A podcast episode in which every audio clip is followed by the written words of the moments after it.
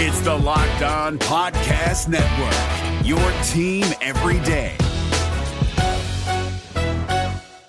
Hi, I'm Jake from Locked On. For the love of Pete, it's something you might say when your car gets damaged, but that won't get you the help you need for your vehicle. As someone named Jake, what you should be saying is something that can actually help. Like a good neighbor, State Farm is there for help filing your claim 24 7, whether it's on the phone, online, or on the award winning State Farm mobile app, however you choose. Like a good neighbor, State Farm is there. Jackson Gatlin here, host of the Monday edition Locked On NBA podcast. Every Monday, I cover the three biggest stories in the NBA with the local experts from Locked On. It's an awesome recap of the weekend of the NBA and a look at what's ahead. Mark your calendars on Monday to join me for Locked On NBA podcast, available on YouTube and wherever you get your podcasts. You're listening to the Locked On Nuggets podcast, your daily podcast on the Denver Nuggets. Now, here is your host from DenverStiffs.com, Adam Mares. What is up, everybody? Welcome to the Locked On Nuggets podcast, part of the Locked On NBA Network. I'm your host, Adam Mares from DenverStiffs.com, the largest Denver Nuggets blog and community on the web. Check us out. Follow us on Facebook, Instagram, Twitter, and YouTube. Today's Monday episode of the show is going to be on the win over the Charlotte Hornets. It's a kind of a fun game on a lot of different levels. Some good notes out of it. On, on one level, it's because the Denver Nuggets continue to roll. The hottest team in the NBA, the best team in the NBA, and now all the way up to 26 and 11. I mean, this is this season has just been so surreal. Um, a lot of us sort of knew that the team had this in them.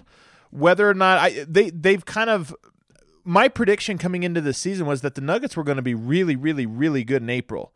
I thought they would be a seven, a six or seven seed, um, but they would be more like a three or four seed by the end of the year. It's just that when you, I figured there would be more ups and ups and downs, but you know, and it's still early. There's still half the season to go, but the Nuggets just look like a team that's good. Just, just a really, really good team. And I got some things I I'll probably try to put out in the in the upcoming weeks. But they get their fifth straight win. They sit atop the Western Conference standings.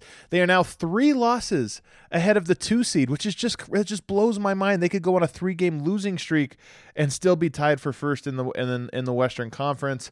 Um, and then, as I mentioned, well, I guess they have the second best record in the NBA, twenty six and eleven.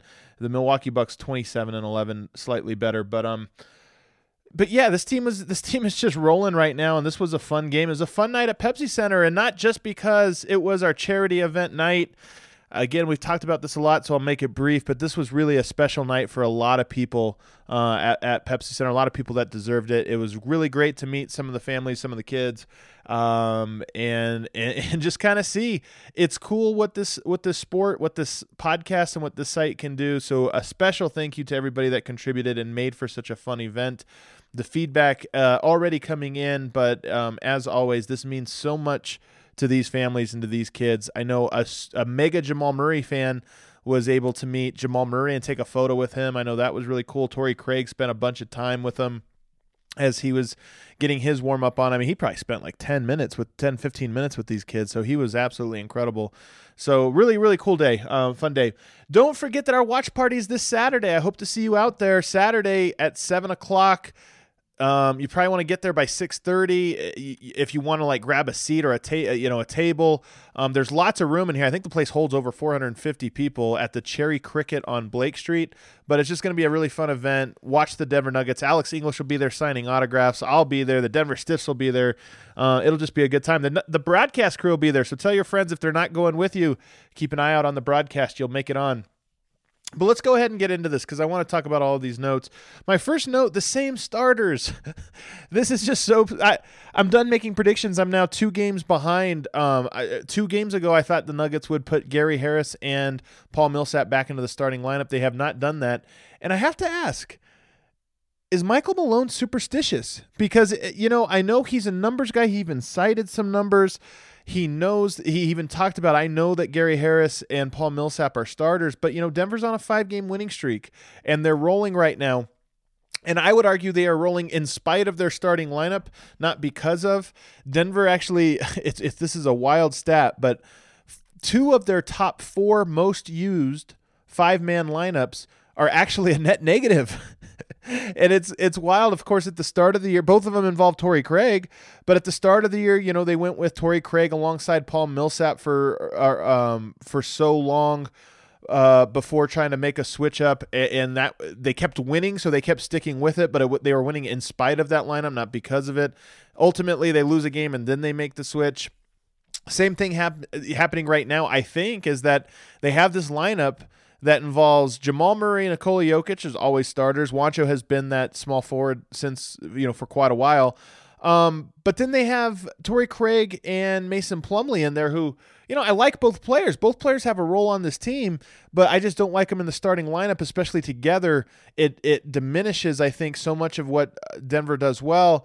And again, they just have kept going with it, and that's one of their four worst lineups, um, or or a net negative lineup, despite the fact that Denver is this awesome team. So I I'm going to predict it again. I guess I'm going to predict that the Nuggets change their starting lineup uh, going into the Houston game. I certainly think it would be the right move, but this was another game where it was very noteworthy that the Nuggets stuck with their same lineup. Um, now no matter what lineup is on the court. Right now, the Denver Nuggets are really falling into a really nice groove offensively. Not every time down court, but more and more frequently are they falling into these possessions where the ball just pops. I mean, the ball is absolutely popping for the Nuggets right now. Um, I have compared this team to the Golden State Warriors just in terms of how they move the ball and how quickly they can move the ball. There's these furious passes.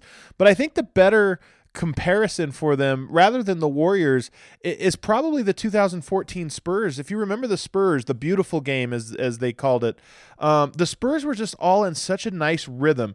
No guy was looking to get theirs. They were all just sort of working on the same page where it really felt like five guys getting the most out of each other. Uh, that's what the Nuggets feel like not all of the time, but more and more frequently it just feels like okay, all five guys know where they're supposed to be. They're passing, they're unselfish. They're not it's not that it's not even it almost gets to a point where it's not about selfish or unselfish. It's just they know what the right read is and that's what they're trying to do and um, there are moments in this game where that really really stands out Torrey Craig needs a shout out. He is shooting 39% from the three point line over the last 10 games on, I, I, believe, four attempts per game. So his shot has really started to fall, and that's it for him. Um, there's other, you know, I still don't think he's a, a my favorite off-ball player. I still would put several of the other guys on the roster uh, as the off-ball player, but he is such a good defender that if he can just stand in the corner and knock down shots, he has a role on this team, and he has done that over the last 10 games at a very high level. Uh, 39% is more than enough. Uh, and, it just, I think that gives you a lot of confidence for him. Whatever his role may be going forward, it gives you confidence that he is a capable guy to step up and knock down that shot. In addition to all the other things that he does, like grab offensive rebounds, dive for loose ball, and defend the other team's best backcourt player.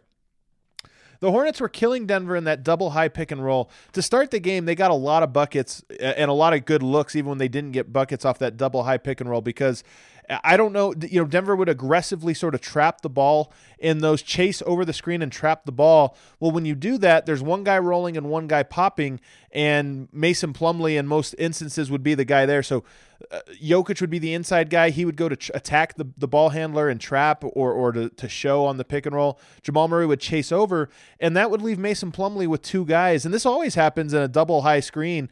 Um, but when one guy pops and one guy rolls, Mason Plumlee would have to sort of try to split the difference, and then guys would have to recover quickly. Well, that wasn't happening. Guys weren't recovering. Mason Plumlee had to pick one or the other, and uh, Kemba Walker did a great job of just taking passing the ball to whichever guy Mason Plumlee did not pick. So Denver to stymie that they called a timeout and it wasn't as much of an issue after that. But one of the things they just have to do a little bit better, I think, and that is Murray and Jokic have to either contain the ball better so that that pass can't get through, which is when they're great point guards, that's that's easier said than done. And a, and a quick point guard like him, if you try to trap too aggressively, he'll go around, the, especially go around the big, and then you really are screwed because then he's attacking downhill. Um, so it's hard to contain and keep the pass, keep him from making the pass.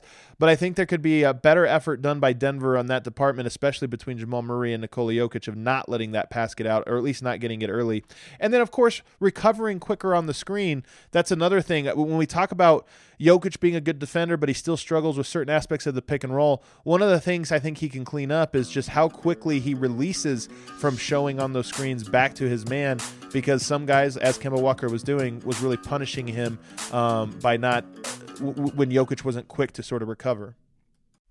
This is Jake from Locked On. Locked On has teamed up with State Farm to spotlight some of the greatest supporting players in NBA history. After beating the Heat led by LeBron James and Dwyane Wade in 2011, Dirk Nowitzki won an NBA title and proved himself to be one of the greatest basketball players of all time. But there was one player in the starting lineup for the last three games of the finals that helped support Dirk all the way to a championship, JJ Barea.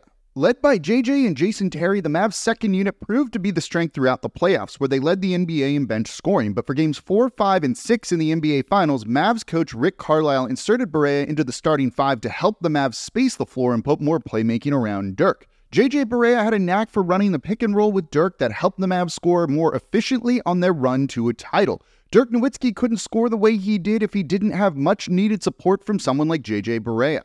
Sometimes you and I need that kind of support too. Think of State Farm like a pivotal team player. When you need help protecting the things that matter most, remember the jingle and just say, like a good neighbor, State Farm is there.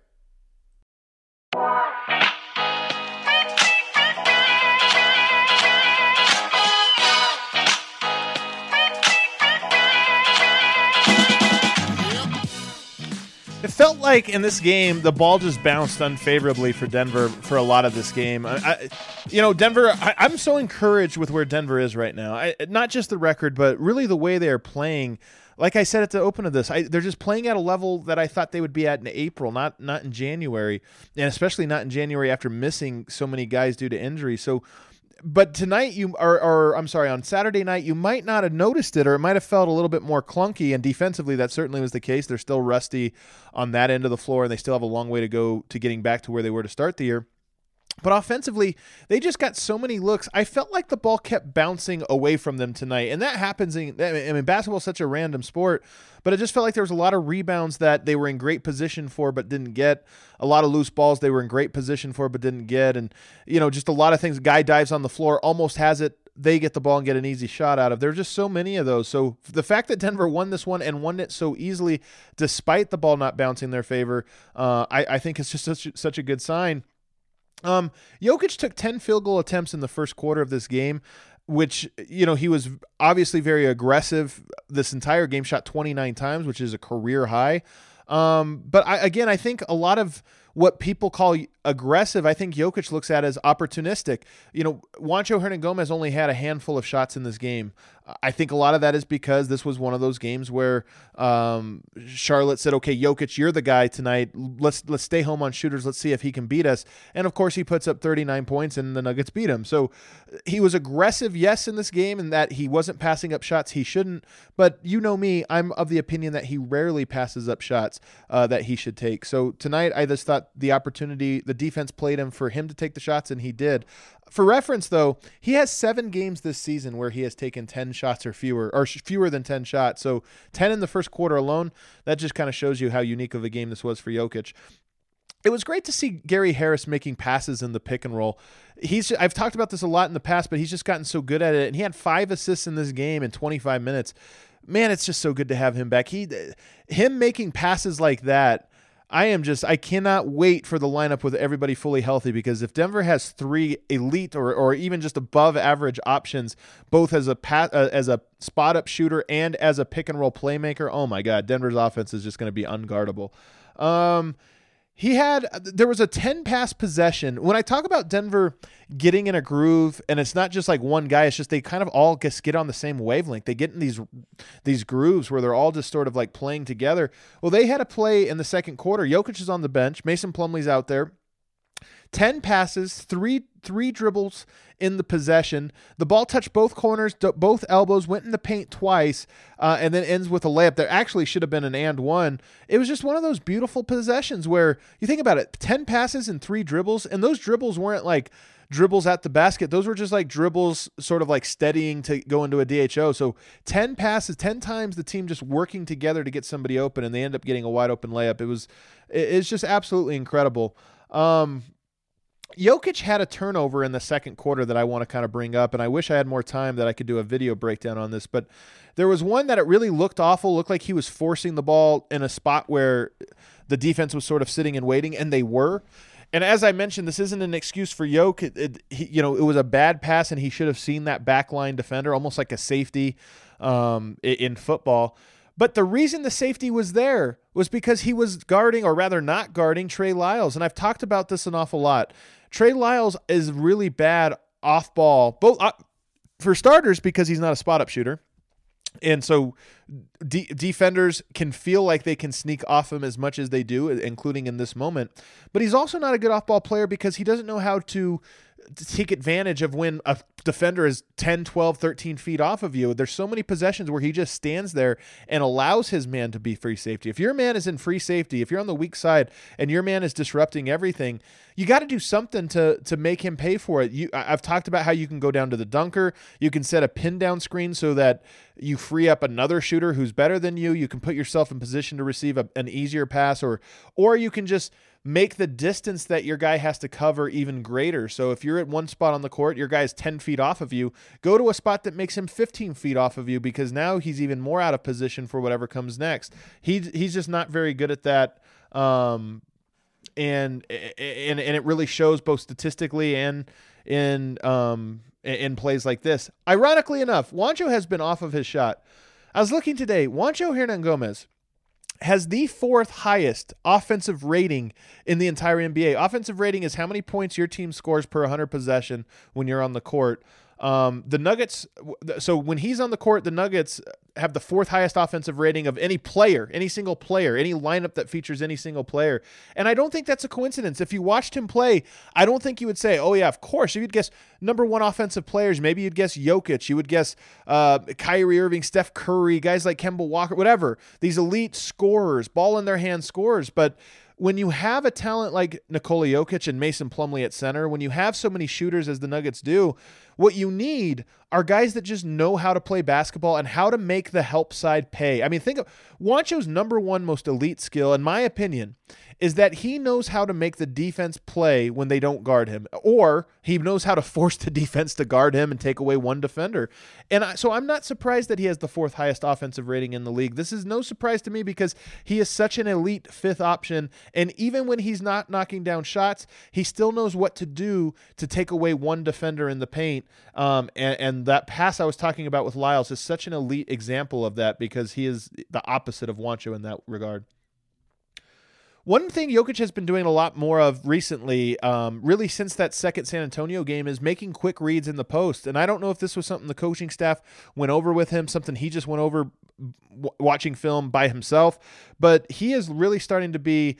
Um, when he catches that ball in the post, rather than sit and read the defense and wait for something to happen, he'll attack quickly and try to go one way or the other and get the defense defender off balance. And again, I don't know if that was a function of tonight. The uh, the Hornets were playing him straight up, so maybe he felt like that was the way to attack him on this specific night. But it's something I've noticed over the last couple games from him. Kemba was doing some damage in transition. Denver still struggles against guys like Kemba, Russell Westbrook, guys who are just so quick, and they did not do a very good job of containing him in transition in this game. I thought Jamal Murray had one of his best games as a facilitator in this game. It, really, some well timed, extremely well timed passes, well placed pocket passes in the pick and roll. And to me, he shot three of 13, I believe. Yeah, three of 13. So he, he wasn't that efficient as a scorer, but seven assists and just two turnovers. I, I, thought he did a really, really good job. Maybe his best job of the season of sort of point guarding, what, we consider point guarding, getting the ball where it's supposed to go, especially in the pick and roll. And he delivered a couple easy buckets for Jokic, and that's part of why Jokic went off so much in this game was he was getting the ball in good spots on the pick and roll. So I actually thought this was a good game from Jamal Murray, even if he didn't shoot the ball well. Uh, he ended the half with four solid minutes of the starters uh, plus Juancho. So Gary Harris and Millsap in there, Juancho with the three, and then of course Jokic and Murray. And it, sucks because they got. I went back and watched it two times because I just wanted to see, you know, how they, they got A plus shots every single down, time, time down and just couldn't convert them. And this is what I talk about about the ball just not bouncing. Juancho missed, I think, an open shot. Um, Jamal Murray missed a layup, a wide open layup, uh, just shot it too far. It was a little bit of a tough angle, but it was just stuff like that kept happening in that one. But I loved the way that lineup looked and I'm going to save it for a little bit later. But it, was interesting to see four minutes of that. They did not go back to that lineup. Um, 15 missed shots in the paint in the first half is an interesting stat. I, again, I talk about the ball just didn't fall for them in this game, but they got great looks and, and couldn't convert. Second half. Jokic gets another coast to coast dunk. This is becoming a trend now. He's the king of the coast to coast. Okay, he's not the king of the coast to coast. But anyway, he had another coast to coast dunk, and it, that was a lot of fun. Um, Jokic did so much of his work on the offensive glass in this game. He had eight offensive rebounds. He had 12 rebounds total and eight of them on the offensive end. It's pretty rare to have more offensive rebounds than defensive rebounds, but he just he saw something in, in it today and and also with Denver missing as many shots as they did, there was a lot of opportunities. Plumlee had this play in the second or the third quarter where, and I've talked about this a lot, but he had another one here where he switched a pick and roll onto Kemba for no reason, and it was interesting because it was he was on Graham and uh, Torrey Craig was on Kemba, and you think, okay, that's a mismatch. Graham is quicker than Plumlee, but whatever, leave that be. Well, then they just walk into a handoff, and rather than try to fight through. Plumlee just switches on to Kemba. And then, of course, Graham gives the ball to Kemba. Kemba goes by uh, right by Plumlee. Craig overhelps because, of course, he has to overhelp. Plumlee has no chance of guarding Kemba, and then you give up a wide open three. And I talk about this a lot. I don't understand. Maybe the numbers bear this out. I am not privy to these types of no- detailed numbers about how often, the, what's the opponent's point per possession when Denver switches versus when they this guy switches or whatever. But it just seems to me like Plumlee is switching way too much. Uh, I think Torrey Craig sometimes helps way too much uh, up top on these types of one pass away things. And that was an interesting possession where you got both of them and it gave up a three pointer that really swung a lot of momentum. The inverted pick and roll between Jamal Murray and Nikola Jokic is one of the most deadly plays in all of basketball right now. And they're doing it more and more frequently, especially in transition. Murray will go and hit Jokic. Jokic will be bringing the ball up the court. Murray will sort of just pin Jokic's defender on a screen. And it just, it's so hard to defend that. It's funny, Jokic talked about it after the game and he said Murray uh, hates doing that. He, he, he, he he said some, somebody asked him about that that specific half, and he goes, "Oh, let me tell you guys something. Murray absolutely hates doing that. He does not like to be that guy." So uh, it's kind of funny because it's such a deadly weapon. They're so good at it, and you have to give you have to tip your hat to Jamal Murray being his build and setting screens on guys like Bismack Biyombo is not fun. That level of physicality for a guy that's that much bigger, stronger than you, um, that's got to be a drag. But it works in part because bigs are not used to guarding the ball handler in pick and roll. Little guys are not used to guarding the screener in pick and roll. That's a very awkward action. But then on top of that, they're just they're both just so good at it. Murray releases for open shots if they try to double the ball or trap the ball, and that's automatic. If they try to both stick to Curry, Jokic is just so good with his handle and getting to his spot. He doesn't turn the ball over. He, he, he rarely gets steals off of that play. Um, so it's just such a good option, and uh, more often than not, it'll cause a switch or just for them to fall behind immediately in the offense. So a real, real weapon for Denver. Uh, I always forget. I just have a note in here, and I don't even know what it's about. It just says, "I always forget how good Gary Harris is. He he has moments where you're just like, God, that guy's so good. Might be the second best player on the Nuggets roster. So the fact that they missed him for so long just tells you how how good this team can be. This was one of the better games I thought in recent memory of the Jokic can play just or Plumlee can play just like Jokic off of the bench idea. Uh, he was a great facilitator in this game, and Denver. I thought I, I, mentioned that player in the second half where Jokic was on the bench and they had that ten passes. There just was a lot of those tonight, and I think Mason Plumlee. We've seen him sort of segue into the hustle guy, especially as he's played more and more minutes alongside Nikola Jokic. But tonight, I thought he had a nice blend of being both the hustle guy for those minutes he plays with Jokic, but the minutes he played without, he went into being the old Mason Plumlee, who was the facilitator, and he had five assists tonight because of it. So this was one of the better games for that. I have a note in here. Nuggets the Nuggets subbed Malik Beasley into the game with 1.9 seconds left to end the third quarter for defensive purposes. Put him on Malik Monk. They took Monte Morris out because Beasley is bigger and in theory in 1.9 seconds should be a better defender. But of course, Beasley got there was one pin down screen and Beasley got caught on it, and Monk hits a three to end the quarter. Now a pin down screen, sure, mildly difficult to get over, but it wasn't. Uh, on rewatch, he just he runs into the screen for whatever reason, and and Monk gets a wide open three at, at the top of the key. It's one of those plays where he has to avoid that screen. It should not be hard to avoid a pin down screen with 1.9 seconds left. There's no other option for for the offense. You know you can trail um, the wing or the shooter, which in this play, case it was so clear was going to be Malik Monk. You know you can trail him, and Malik. The fact that Malik Beasley didn't give up that three, it's it's one of those plays I talk about where he's so talented and skilled, but he makes mistakes that are just so head scratching and they cost real actual points that it almost cancels out all of the good stuff that he does. And and that was a per- prime example of it. Monte's three pointer to start the fourth quarter felt clutch. That was a really big. I talk about there's clutch baskets at all points of the game, not just the final minutes or whatever. He has been in a big slump over the last couple of games, but he knocks down a triple right off of the bat, and it pushed the lead from five points to eight points. So when you start a quarter with that gut punch of a three by Malik Monk that cut the the lead down to five, then you open up and you get that three right back. To me, that was one of those like mini momentum changers that was really important.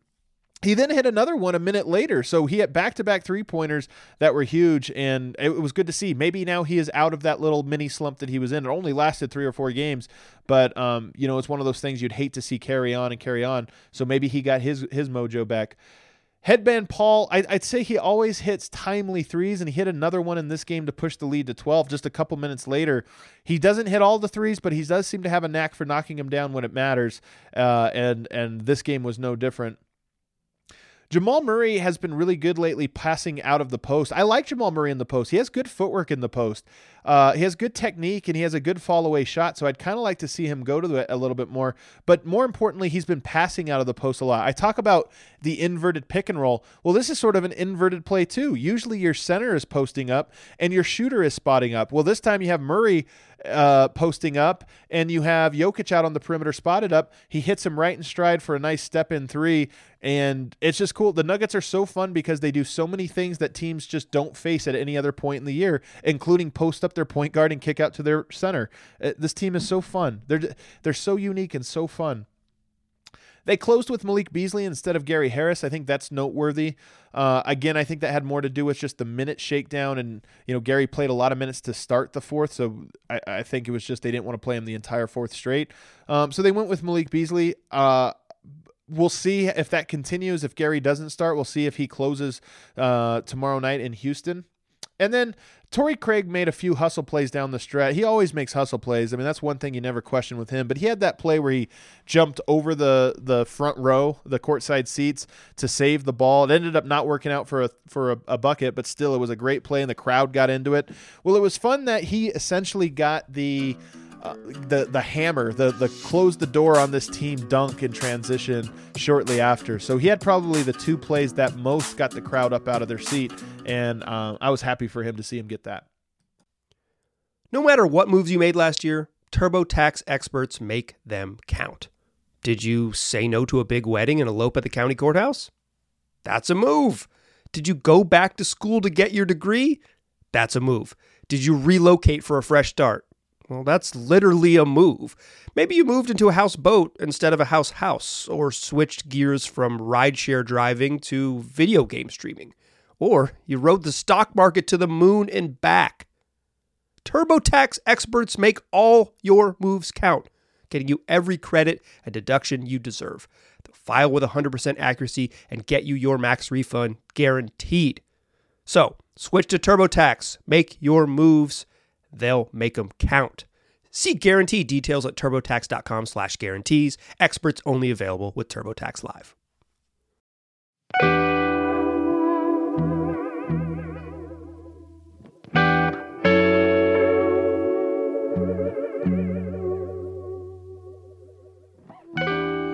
I wanted to close by talking about the rotation coming up in the starting lineup. I, I again, I, I keep being wrong on this, so maybe I'm wrong again, but I suspect that Denver will start um, Gary Harris and Paul Millsap.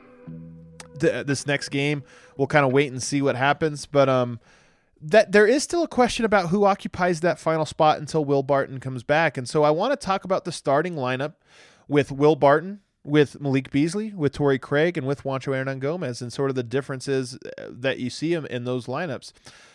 I think that Michael Malone's decision will have almost, if not as much to do with the rotation behind those guys as it does to who actually starts. I don't know that Malone actually cares who the the like oh how good is this five guys together as much as he cares about well I don't want to be in position where I don't know who to play behind them or I get a couple ugly lineups behind them. Now, quick quick note, one of the other things to sort of think about when you're talking about the starting lineup the Nuggets have a five man lineup that I think is absolutely best. Obviously, it's Barton when he's here. Um, and then I, personally, I'm going to talk either Juancho or Malik, but I, I would go with Juancho uh, as that as that fifth guy. And you can. There is a question about whether the Nuggets have a death lineup like the the Warriors death lineup where maybe it's not your starters, but it is sort of your hammer. You play that lineup for 6 minutes a game only, but in those 6 minutes, you totally screw up what the other team does. You have them fretting about it and building their rotation around that 6 minutes and and in that 6 minutes you outscore them by 10 and you put them away. There's an argument to be made that maybe that's what Malone looks at and he he knows he can have these great lineups, but he wants to save them for small doses and have a lot of overlap otherwise. Or there's the argument that, you know, this is your best five man lineup. Your starters almost always play more minutes together than any other lineup in a game. So wouldn't you want your best lineup to be your best guys? I fall into that category, but I would understand if somebody felt differently and thought, well, we can have some pretty good lineups throughout the game and then six minutes of this great lineup that we put teams away with. So keep that in the back of your head. But let's talk about it real quick. The lineup that features Malik Beasley as the fifth guy has by far the fewest total minutes, just 45 minutes if we look at not just this season but last season. Because these sample size are so small, I want to go with both. Um, you, you know, I want to look at last year and this year. Obviously, I think this year will be a little bit better because all of these players, other than Millsap, are a little bit better. But nonetheless, I think that you know this, this data is noisy enough that why not add another noisy indicator but they have 100 possessions played with malik beasley as this as that fifth starter they have outscored opponents by 19 points 18.9 to be exact 18.9 points per 100 possessions with that lineup or i guess uh, put another way, they've outscored them by yeah 19 points per uh, in those hundred possessions because they have one fewer defensive possession that it it throws things off a little bit. Their offensive rating is 121 points. Uh, which means they score 121 points per 100 possession with them, which is straight fire. That is an incredibly insane lineup. 121 points per 100 possessions. So that lineup has been very, very good, but on small sample size. Here's what I see out of that lineup going forward if, if they are to give that one a go. Malik Beasley brings a lot of athleticism. He's the most athletic player on the team. The Nuggets play at a faster pace when he is on the court than any other player. So a lot of that has to do with he's so fast in transition and so explosive. A lot of that has to do with when you think about Denver's offense and how everybody spaces the floor and everything so nicely, when you have that one guy that's a super explosive athlete, just think about it. Denver gets four or five passes, and the defense now falls a half step behind. Well, if you have a slow player, a half step on a one dribble drive move from the from the wing to the basket, maybe the defense can catch up. When you have an explosive player, you start off a half step ahead and you end a step and a half ahead. And I think that's one of the things that um, can happen with Malik Beasley in the lineup is he's just so quick that finishing plays you almost need less of an advantage in the half court. He's also shooting lights out from the basketball over the last 10 games and you know maybe that's sustainable maybe with more set shots. I think he's done a great job this year of being a fifth option. I've talked about how he simplified his game and I think in that lineup he certainly would not try to do too much with the basketball basketball, there's a real case to be made for Malik Beasley being that guy as a starter. Now, you take him off the bench, what do you lose? Well, you lose that athleticism, but if you talk about a second lineup that features Torrey Craig, Juancho Hernangomez, and Mason Plumlee, and maybe even Trey, Trey Lyles, that's still a lot of athleticism. Um, so the second unit, I don't think you really sacrifice a whole lot personally from having him in that second unit. And his role, by the way, in the second unit and first unit is pretty much the same. Maybe he can be a little bit more aggressive off the dribble in the second unit, but I don't I don't actually think it matters that much. Let's go over to Torrey Craig for contrast. They have played 151 minutes with him as the uh, the third or the fifth starter there, and in those 151 minutes, they have outscored opponents by six points. So not great, but still good, still a positive, a lot better than being negative. Um, they have an offensive rating of 105, so 121 points per 100 possessions for Beasley, 105 points per 100 possessions for when Craig is in that lineup. That is an enormous drop off. And I'll just tell you right now, not to spoil it, that is 10 points per 100 possessions worse than the second worst person of the, of, of the four. So it is clear as day that the Nuggets uh, offense takes a huge step backwards when he is the fifth starter. Um, now he has knocked down his shot. Maybe you could make an argument over the next, you know, that he's he's a different player now and he's starting to shoot and he's in a groove. And again, all of these sample sizes are on even 151 minutes, 300 possessions. That's even that's not that many, but it's enough to kind of say and, and it matches the eye test that when he is in there alongside another just non-elite stretch, so um, uh, uh Paul Millsap as the power forward he qualifies as that, even though he can knock down the three pointer. When you play Torrey Craig and Paul Millsap together, that's two guys that are sub elite floor spacers. Um, then it really can make the offense a lot clunky. So the defense gets better. He has a 103 defensive rating uh, uh, when he's on the court, which is actually about on par. Ironically enough, it's on par with most of the other players other than Juancho. But it's um so so it's I don't know that you add a whole lot defensively there, and I'm just not sure he's the right guy. So to me, he would be the one guy that if he was the the, the small fo- starting small forward once Gary and Paul Millsap returned to the lineup, I would be very disappointed in that, and I think it'd be the one wrong answer out of uh, out of the four. I think there's three right answers and one wrong answer. Let's go to Juancho Hernangomez. He has played 161 minutes, so 10 more minutes than uh, Torrey Craig. 100 and 20 more minutes than Malik Beasley at, at the starter, 333 possessions. So we call this a medium sample size, especially for a five man lineup. That's a medium sample size. And they have a net rating of plus 7.8. They are outscoring opponents by 7.8 points per 100 possessions, which is very, very good. Um, he has a 115.6 offensive rating, which is very, very good. That would be right around the top of the NBA, if, if not the top. So the Nuggets offense has been straight fire when you go with your starters plus Juancho Hernangomez. It has been incredible. Uh, defensively, there's a big fall off. He is the worst of the four defenders. The Nuggets are the worst of the four defenders when he is on the court, but they are so great offensively that it, it doesn't matter. It, it, it, seems to make up for it. And again, we're talking about a fairly the best sample size of all of these guys. He's played the most minutes there, and it stayed pretty steady. And again, they've gone to that lineup now uh, two times in the last three games, and he has not made a single shot. He's gotten great looks and just has been in a slump. So maybe you could even tack on a couple other, you know, if, if he can find his groove again. So again, I think there's three good options, and he would be my preferred option until Will Barton comes back. And let's finish with Will Barton 110 minutes, 232 possessions over the last two years. They are, drum roll please, a plus 32.6 net rating. That's absolutely absurd. That's better than the 96 Bulls. That's better than the 2016 Warriors. There's it's it's insane how good that is. That number is. Now again, I, I have to preface 110 10 minutes is a small sample size. That's not even medium. That's a small sample size. 232 possessions is a small sample size. But it's not so small that it's completely meaningless. There's some excellent indicators in there and if it was merely good, I think you could say, okay, small sample size. If it was merely very good or even great, you could say, okay, small sample size. But it's absolutely insane. The Nuggets are outscoring opponents by 32.6 points per 100 possessions when they are on the court if you just imagine them playing 15, 16 minutes per game, they would be outscoring opponents by like 13 or 14 points. So this is just absolutely insane that Will Barton is this good. When people tell talk to me about, oh, they don't miss Will Barton, look at their record, I just say Will Barton only played six quarters, and the Nuggets were so dominant in those six quarters with him that people don't realize just how good they can be. So I say all of that you know, Barton will be the starter whenever he gets back. So this will always end right. And I think Barton will be back within a few games. So maybe the next six or seven games, he is not the starter. Uh, a couple of those, maybe he just misses outright. A couple of those, maybe he starts out on the bench.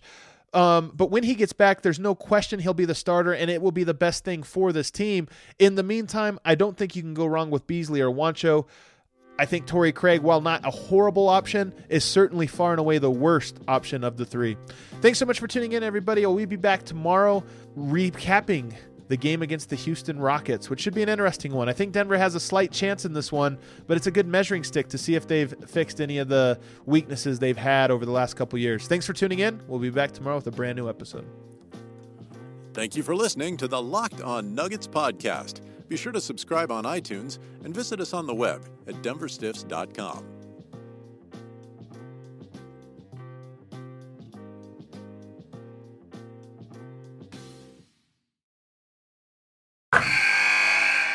Wilson, you sent the game winning email at the buzzer, avoiding a 455 meeting on everyone's calendar. How did you do it?